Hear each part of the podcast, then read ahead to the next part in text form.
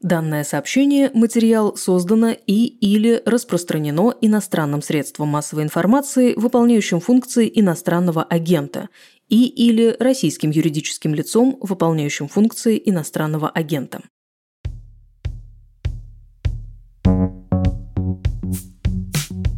Это «Дедлайн» – подкаст «Медузы» о медиа и журналистах после 24 февраля. Меня зовут Наталья Жданова.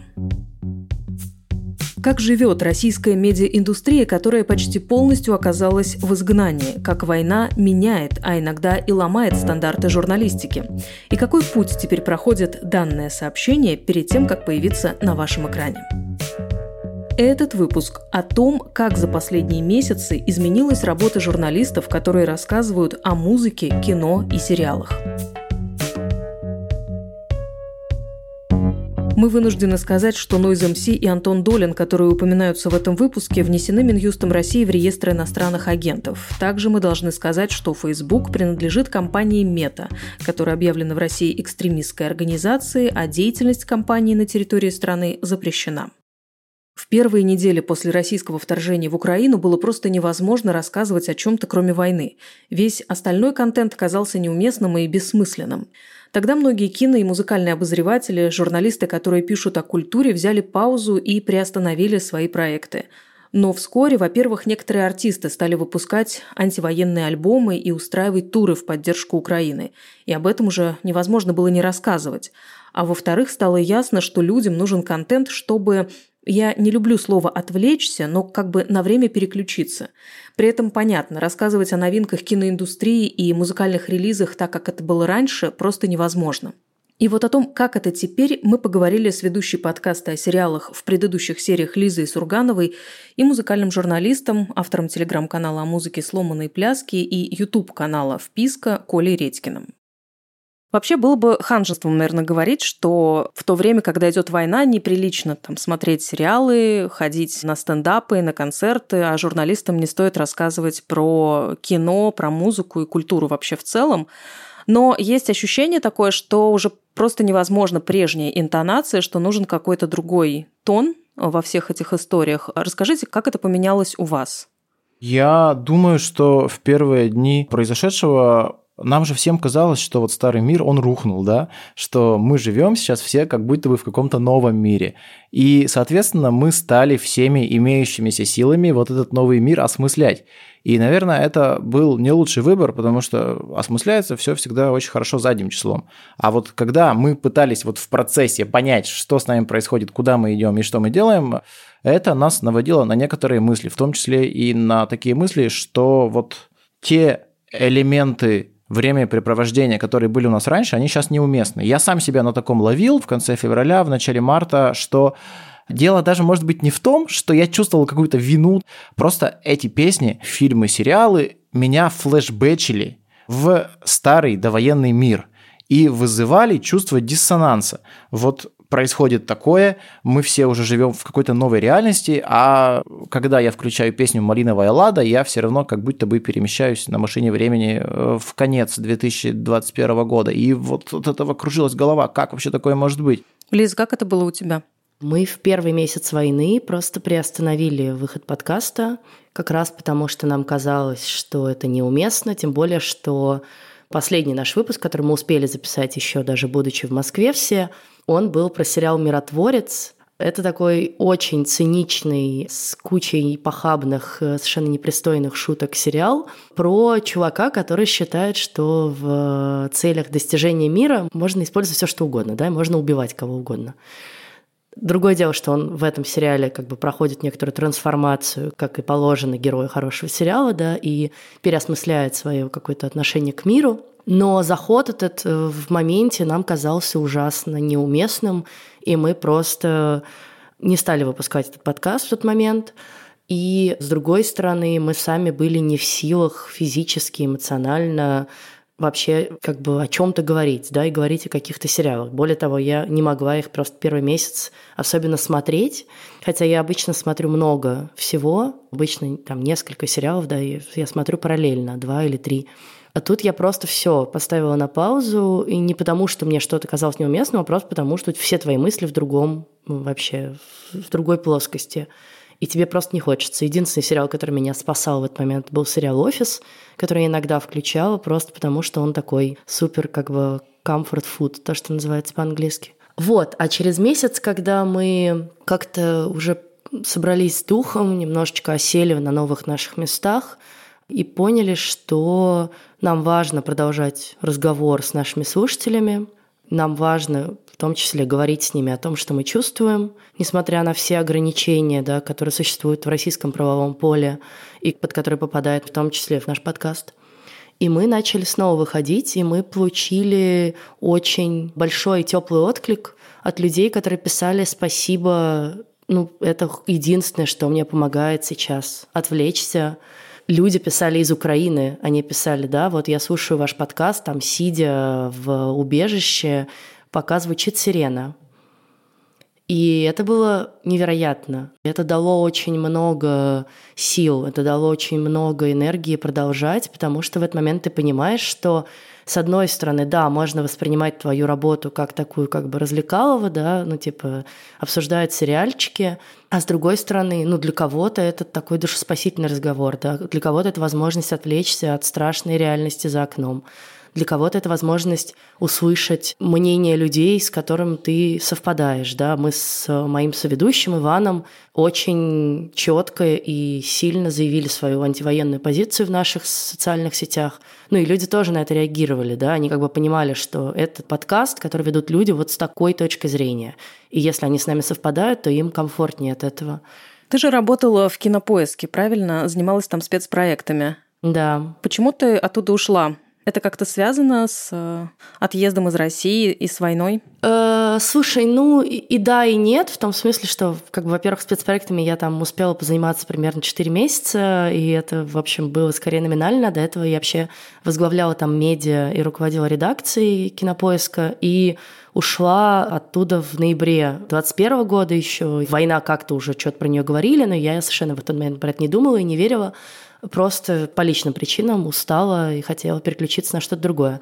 А потом, когда мы уехали в самом начале марта из России, ну, стало понятно, что я все больше отрываюсь от этой работы, что кинопоиск это все-таки российский стриминг, да, направленный на российскую аудиторию, большая часть там контента, которого недоступна, например, за границей, с одной стороны, да, и вся команда по большей части осталась там в тот момент, и ты как бы и с командой теряешь какую-то связь, и эмоциональную в том числе, да, потому что у них какие-то свои заботы, а ты уже не в них, ты уже в другой стране и пытаешься решить, как тебе тут выжить. А с другой стороны, и те спецпроекты, которые я задумывала и начинала, они сами собой закончились просто потому, что началась война, и изменились обстоятельства. Люди, которые в них должны были участвовать, уехали, у них тоже изменились обстоятельства. Ну и как-то все это вместе привело к тому, что я решила, что странно сидеть просто так, числиться на какой-то должности, и лучше я начну движение в новую жизнь. Угу. Коля, ты остаешься в России, правильно? Угу. Ты, Лиза, получается, делаешь проект, который выходит в России. Как ты сама сказала, вы должны следовать тем правилам, которые существуют в России. Насколько вот эти обстоятельства накладывают на вас какие-то ограничения? Есть ли что-то такое, о чем вы стараетесь не рассказывать или аккуратно рассказывать в ваших обзорах? Я думаю, что у всех просто включилась какая-то самоцензура за это время. Ну, не у всех, наверное, у многих, скажем так, хорошо. И очень многие э, просто сами от этих разговоров устранились. А в принципе не сказал бы, что каких-то прям много ограничений. Ну, подписывать иноагентов э, звездочками, цензурить слово на букву В, писать соответствующие пояснения.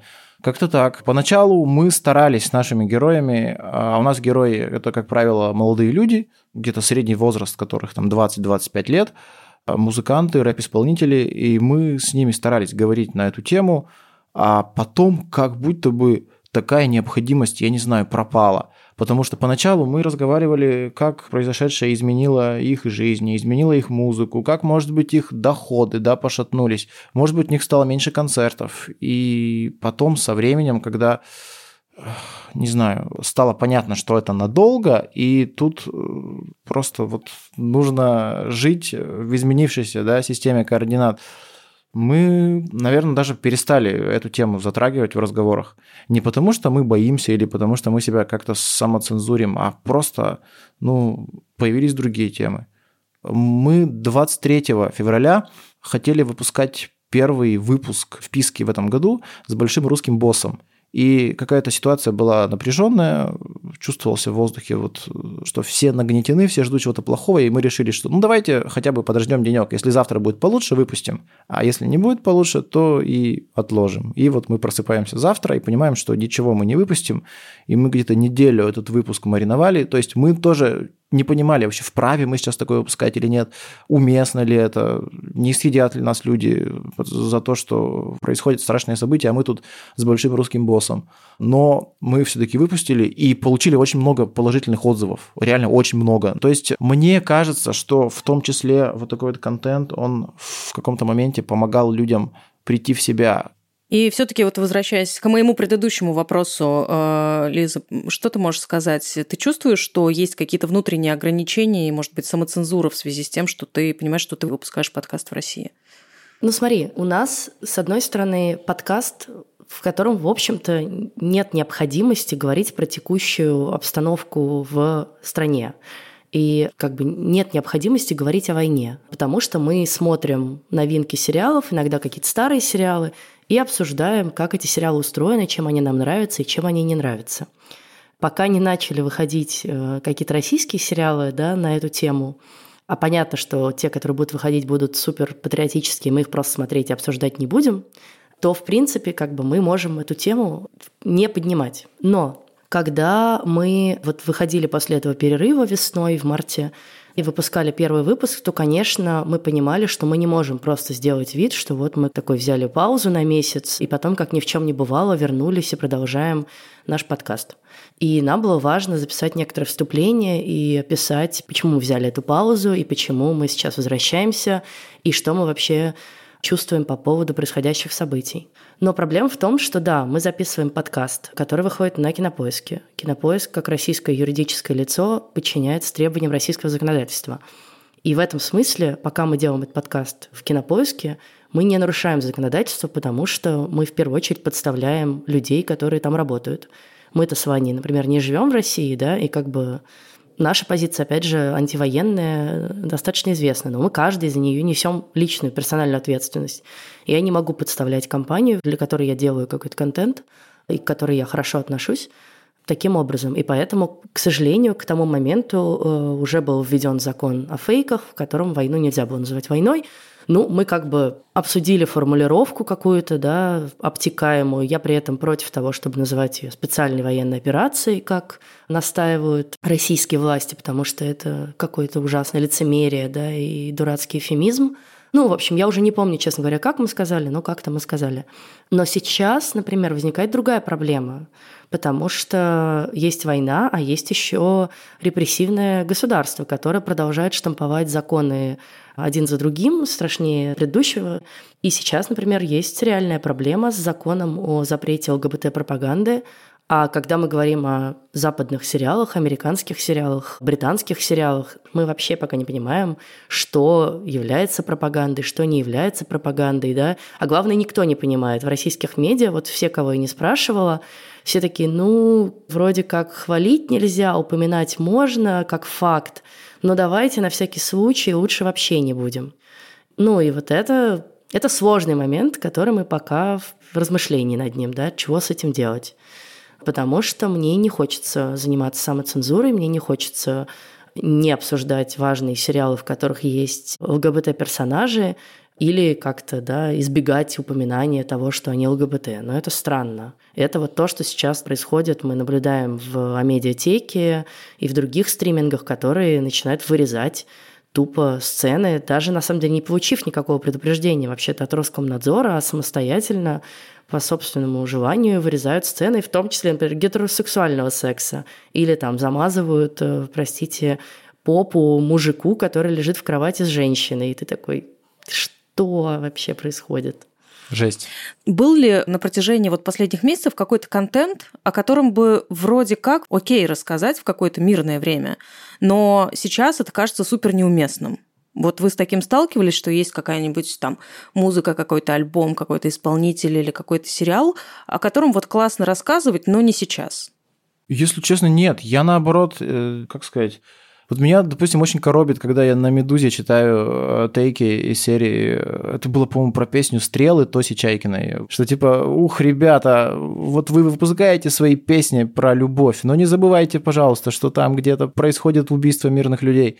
То есть я-то по-человечески это понимаю, разделяю, наверное, и профессионально тоже могу это понять, но, блин, поп-музыка, она же в том числе помогает людям забыться. Это же одна из главных, наверное, базовых ее функций, что помочь людям оторваться от э, вот этих всех ужасов, которые они каждый день читают, смотрят, наблюдают. Что, разве это плохо?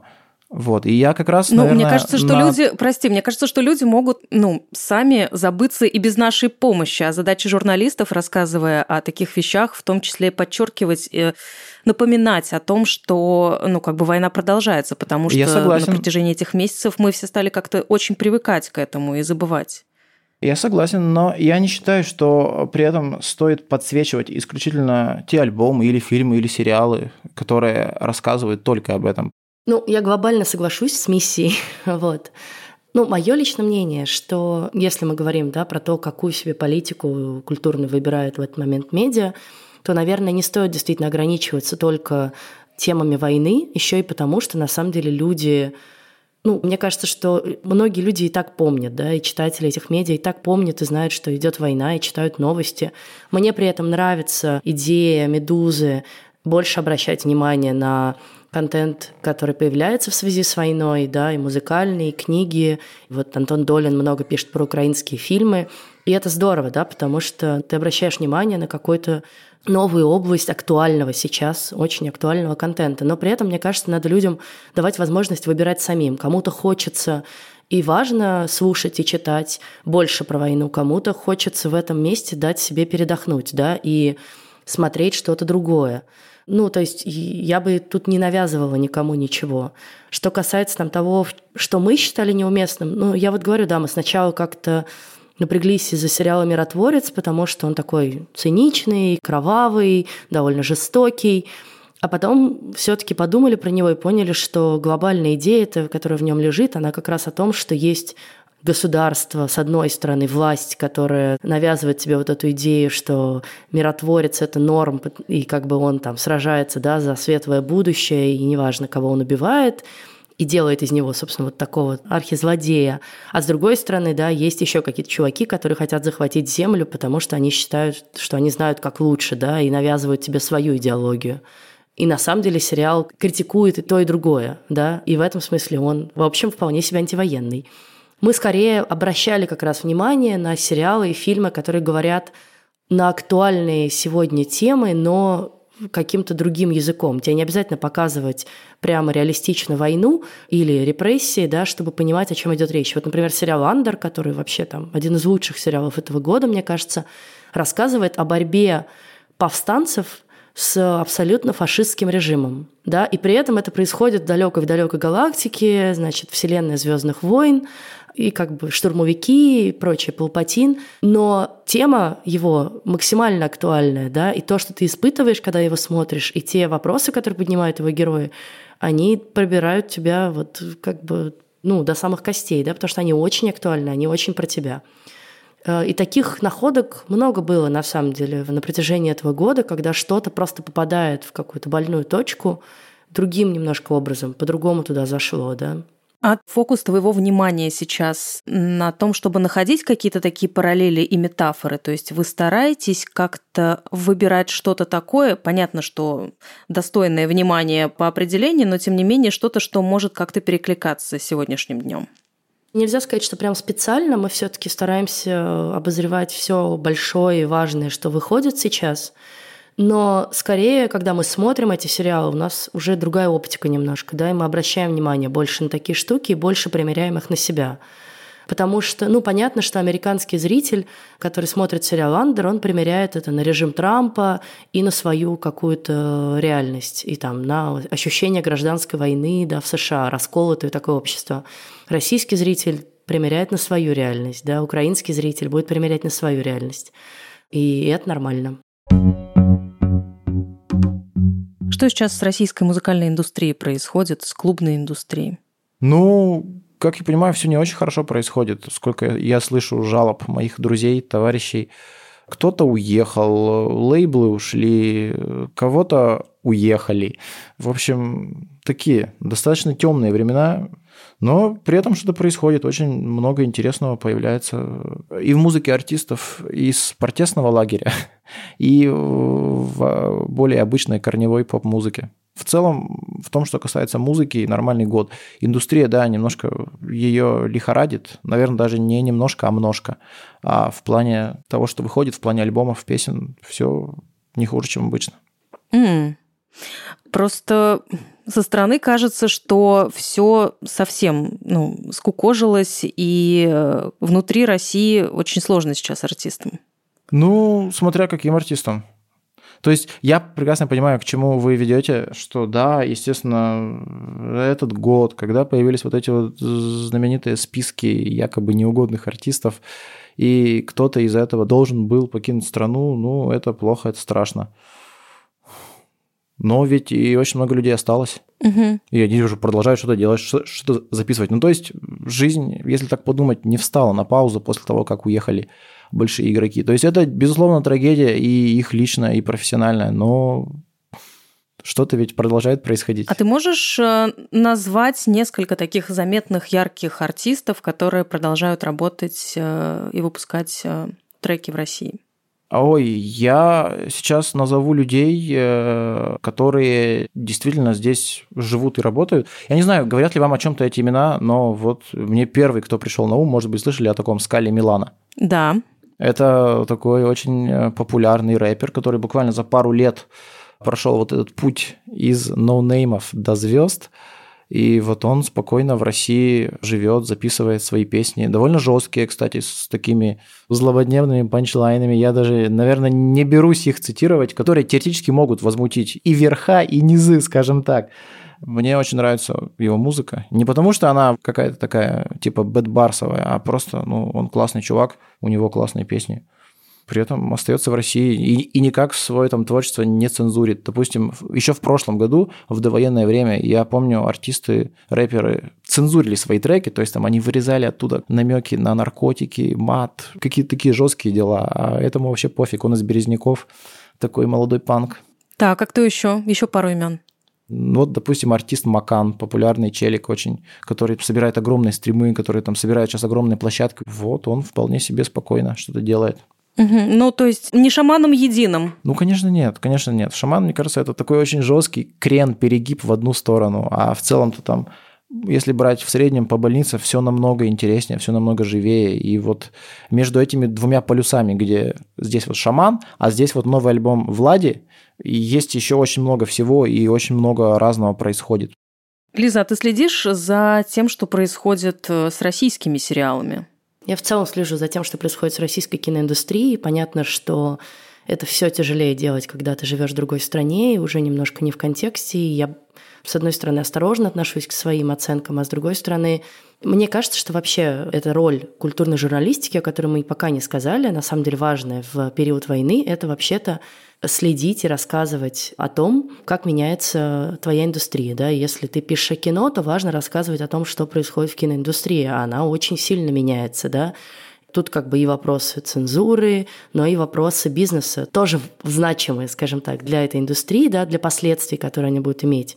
И в этом смысле я много читала и продолжаю читать, и писала даже текст большой сборной о том, что сейчас происходит. И там все ну, довольно печально, на мой взгляд, потому что, с одной стороны, рушится рынок кинопроката, а это значит, что ну, в конечном счете будут закрываться, и уже закрываются кинотеатры, будет падать качество показа, потому что техника вся западная Растет пиратство, потому что люди хотят смотреть по-прежнему «Аватар» и фильмы Марвел, а легально в России их больше не показывают. И значит, что вот то, что происходит сейчас, такой полный откат в 90-е, а даже, может быть, и хуже, где кинотеатры и даже прокатчики компании, которые абсолютно легально раньше работали, начинают совершенно вообще без зазрения совести показывать этот контент под каким-то там прикрытием, типа, не знаю, прикрепляем его к российскому фильму, да, или вообще уже, по-моему, не прикрываются даже ничем, не стесняются. И понятно, что они тоже выживают, и им надо хоть как-то выживать, да, и я не знаю, меня не повернется язык их осуждать, потому что у людей рухнул весь их бизнес. Но все это ужасно грустно, с одной стороны. С другой стороны, есть вопрос цензуры, про который, к сожалению, пока меньше понятно в публичном поле, потому что нету полноценных, я не видела прям расследований текстов того, что происходит по разным причинам. Я думаю, что, с одной стороны, медиа, которые в России не хотят об этом писать. Медиа, которые уехали из России, может быть, они пока сосредоточены на другом, на войне самой, да, на политических темах, на том, что происходит в обществе и на фронте. Хотя в конечном счете это, конечно, тоже важная часть изменения общества, того, что люди будут смотреть, что им будут показывать, что будет заказывать государство. К сожалению, тут я вижу такой провис с точки зрения текстов, хотя мне кажется, очень важно э, об этом писать, э, следить за изменениями. Вот там Ваня на днях написал пост в Фейсбуке, что его знакомые рассказали ему, что одна стриминговая платформа обязывает теперь всех людей, которые с ней работают, сценаристов, продюсеров, режиссеров, в контракте подписать, что ты не будешь высказываться в соцсетях против войны и э, ну, против власти, типа. И кто-то соглашается, кто-то не соглашается, и, соответственно, теряет проекты. И будет хуже. Я думаю, что такого будет больше и будет хуже.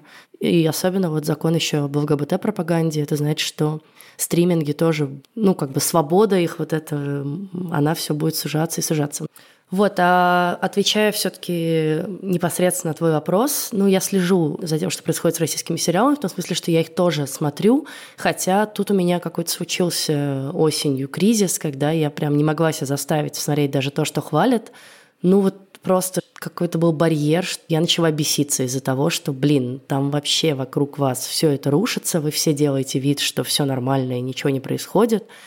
С одной стороны. А с другой стороны, надо понимать, что в кино такой цикл производства, что эти сериалы писались и снимались до войны еще, скорее всего, и они уходили там в постпродакшн.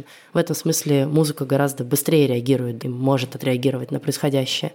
Но проблема-то в том, что кино, в принципе, гораздо менее свободная среда, чем музыка, гораздо больше зависящая от больших денег, от заказчиков, а заказчики сейчас все будут максимально осторожны с темами любыми острыми, да, и политическими, и уж тем более военными. А другая проблема в том, что есть большой заказчик в лице государства, который сейчас будет выделять миллионы и миллионы рублей на съемки пропагандистского говна, и люди пойдут брать эти деньги и снимать это.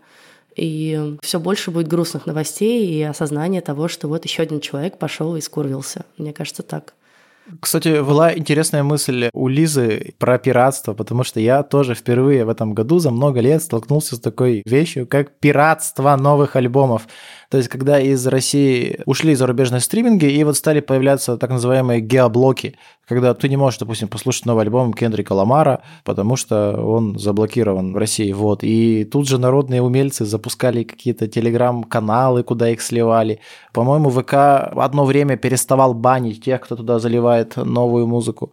В общем, интересно было жить. Один из моих вопросов тоже связан с этим. Россия вроде как находится в значительной изоляции от всего остального мира. Но при этом все еще работает интернет, есть VPN-сервисы, есть YouTube, есть параллельный импорт и пиратство, и люди, которые э, находятся в России, говорят, что, в общем-то, в какой-то повседневной жизни неудобств э, не замечают. Чувствуется ли это вот на уровне музыки, сериалов и кино, что Россия, российская культура, доступность э, зарубежного контента для российской аудитории, что все это очень сильно отделяется от всего остального мира, что эта пропасть растет? Да нет, конечно. Никакого такого чувства нет. Ты 20 минут потыкавшись в интернете делаешь себе пиратский Spotify и слушаешь все, что хочешь, в каких хочешь количествах. А если тебе лень разбираться со Spotify, не знаю, идешь на торренты и скачиваешь. Если тебе лень качать с торрентов, ну, идешь в Telegram. Там этих каналов уже сделано очень много, и там люди очень оперативно все заливают, так что качай, слушай, не хочу. Вот у меня появились впервые за много лет друзья, которые стали слушать музыку исключительно в Телеграме. Это, казалось бы, нонсенс, но вот оно есть. Ну, я не согласна. С точки зрения кино, мне кажется, эта пропасть ощущается. С одной стороны, этот контент доступен, ну, понятно, да, что все уже научились пиратить или вспомнили, как это было. И я, конечно, еще в Фейсбуке наблюдала дилеммы некоторых своих знакомых, которые как бы уже привыкли не пиратить или очень стойко были против этого, и все колебались, как бы можно пойти в кинотеатр на «Аватар», да, посмотреть его на большом экране, или нет, можно скачать какой-то фильм, который недоступен теперь в России легально, или нет. Ну, мне кажется, что в конце концов, если ты живешь в России, то ты неизбежно ломаешься и соглашаешься на эти правила игры, ну и ок. И я тут как бы тоже не буду никого осуждать. А с точки зрения э, отделения, ну, опять же, я не думаю, что это будет ощущаться сейчас, но в кино это будет ощущаться все сильнее, потому что это будет вопрос и как бы все сокращение контента, который по-прежнему пока доступен на стримингах, например, да, там еще есть какие-то старые договоры, старые права, какие-то еще старые фильмы можно смотреть легально на стримингах. Или там HBO продолжает, а медиатеки поставлять сериалы. Я думаю, что этого будет все меньше и меньше, эти договоры будут заканчиваться, новые заключаться не будут. И, конечно, не будет приезда звезд, который был достаточно плотный последние годы. И в обратную сторону не будет. Ну, надо понимать, что российское кино последние годы было на взлете. Оно реально, вот если бы ничего не случилось и его бы не обрубили вот эти все возможности и крылья, оно бы достигло прям очень крутого уровня. И с точки зрения свободы, и с точки зрения технологий, и с точки зрения тем – с точки зрения там, актерской игры. А сейчас, ну, в изоляции это неизбежно всегда становится хуже. Это неизбежно влияет на качество. И цензура неизбежно влияет на качество. И, и технологии будут хуже развиваться, потому что, опять же, техника обрубается, специалисты обрубаются. Ну, как бы реально зимой мы обсуждали российские сериалы, которые снимаются для Netflix. Это уже совершенно другой уровень производства сериалов. Не будет никаких сериалов на Netflix. И, соответственно, не будет подъема российских производителей до этого уровня. И так далее. И изоляция российского кино на премиях, на фестивалях, в которые будут принимать скорее только тех людей, которые выступили открыто против войны. Опять же, это не все, кто против войны, но там находится в России и боится высказываться открыто. Короче, с точки зрения зрителя на данном этапе, может быть, все ок, в будущем будет хуже, но для российского кино все будет плохо. Вот я пессимист в этом смысле. Ну, кино, да, мне кажется, кино уже просто более сложное в производстве искусства, потому что нужно снимать, нужна команда бюджеты. В принципе, сейчас же более-менее вся музыка пишется дома. Ты пишешь дома, отправляешь другу, он сводит. Ну, как-то так. Ну, есть вопрос еще концертов и каких-то протестных исполнителей, российских исполнителей, я имею в виду, и зарубежных исполнителей в России, которые тоже будут невозможно, уже невозможно. Ну, концерты зарубежных, то да, это беда. Пока только Тикаши Six Nine смог приехать э, на фестиваль, и то там какая-то была странная история, что фестиваль э, закончился, не успев начаться. Не, ну подожди, ну действительно есть же и российские исполнители, которым не дают выступать, и они уезжают из страны, и это тоже значит, что на самом деле у тебя сужается это поле возможностей, да, и в том числе для слушателей. Ну да, да. То есть, допустим, чтобы сейчас послушать группу Пошлая Молли или там Нойза, нужно ехать в Ереван, в Тбилиси, либо в Европу куда-то. С этим я согласен, конечно. Обычно в такие времена вырастает что-то такое подпольное, может быть, даже такое необычное, интересное и в кинематографе, и в э, музыке. Верите ли в то, что сейчас это возможно? Мне кажется, подпольный кинематограф это все-таки такая фантастика, потому что нужно слишком много ресурсов, чтобы снимать кино. Хотя Лиза в этом вопросе экспертнее, чем я. Может быть, у нее другое мнение. Не-не, это все так. Это, к сожалению, у тебя упирается всегда в деньги. Деньги надо где-то достать. Ну, если мы не говорим о коротком метре, снятом там на свои, да, 50 тысяч рублей, то, конечно, очень сложно будет доставать э, какие-то более существенные суммы на что-то смелое, да, антивоенное, и потом еще вопрос, где ты это дистрибутируешь. Ну, единственный, наверное, способ э, – это YouTube, да, выложить. Вот как там несколько лет назад Алексей Красовский выкладывал свой фильм «Праздник», который тоже запретили к прокату. Ну, он был фильм про блокадный Ленинград. В кино такого, правда, будет очень мало, и я не очень в это верю. Ну и вряд ли это будет что-то хорошее в музыке. Да, это более возможно. В музыке это более возможно, но как это все будет монетизироваться и вообще будет ли это монетизироваться? Вот хороший вопрос. А верите ли вы в то, что те люди, которые уезжают, что вот это большой отток э, творческих людей из России, что из этого что-то может вырасти где-то за пределами России, ну, скажем так, в эмигрантскую такую историю в музыке и в кино? Сильная эмигрантская музыкальная сцена, ну, вполне возможно. Мне кажется, такой исход может быть. Но для этого нужно, мне кажется, как минимум пара поколений эмиграции, чтобы вот там встречались условно новые и старые артисты, чтобы между ними шел обмен энергиями, чтобы вот была какая-то диаспора своя. Но в целом это один из вариантов сценариев развития того, что будет с музыкой, что просто будет здесь своя сцена, вот, которая скажем так, пойдет на компромисс с тем, что происходит. То есть там, вы хотите, чтобы мы не читали в треках про ЛГБТ, мы не будем читать про ЛГБТ, а там будет своя сцена более свободная, но у которой будет меньше слушателей. Не знаю, мне в любом случае интересно, что будет происходить с теми, кто уехал, и как их музыка изменится, и как их творчество будет эволюционировать. Я боюсь, что в кино э, будет примерно так, что будут единицы людей, которые уже известны на Западе, и это более или менее их можно всех по пальцам руки пересчитать. Там Кирилл Серебренников, Андрей Звягинцев, Кантимир Балагов, у которых все будет хорошо, потому что, во-первых, они известны, опять же, своей протестной позицией, что на Западе, естественно, важно. Во-вторых, они уже имеют фестивальное прошлое, ну, как бы это уже известные люди там. И в этом смысле они будут продолжать снимать, э, получать какие-то деньги, собирать вокруг себя людей. А вот менее известные люди, скорее будут растворяться в существующих в других странах индустриях. Ну, например, там, вот я прожила несколько месяцев в Израиле и состою в довольно большом чатике израильском, и я вижу, что все там хотят что-то снимать, и все ищут работу, но из этого не родится индустрия, да, из этого не родится русскоязычная э, киноиндустрия в Израиле. Потому что еще вопрос, а кто даст ей деньги на то, чтобы снимать кино на русском, как бы для русских? И вообще, что это будет за кино, да? Опять же, все упирается, к сожалению, в кино чаще всего в деньги, которые нужны, и как бы кто их будет давать на это. Я думаю, что будут какие-то еще, может быть, отдельные успешные ребята, которые как-то смогут закрепиться, найти себе каких-то западных партнеров или у которых уже были какие-то западные партнеры и продолжить работать с ними.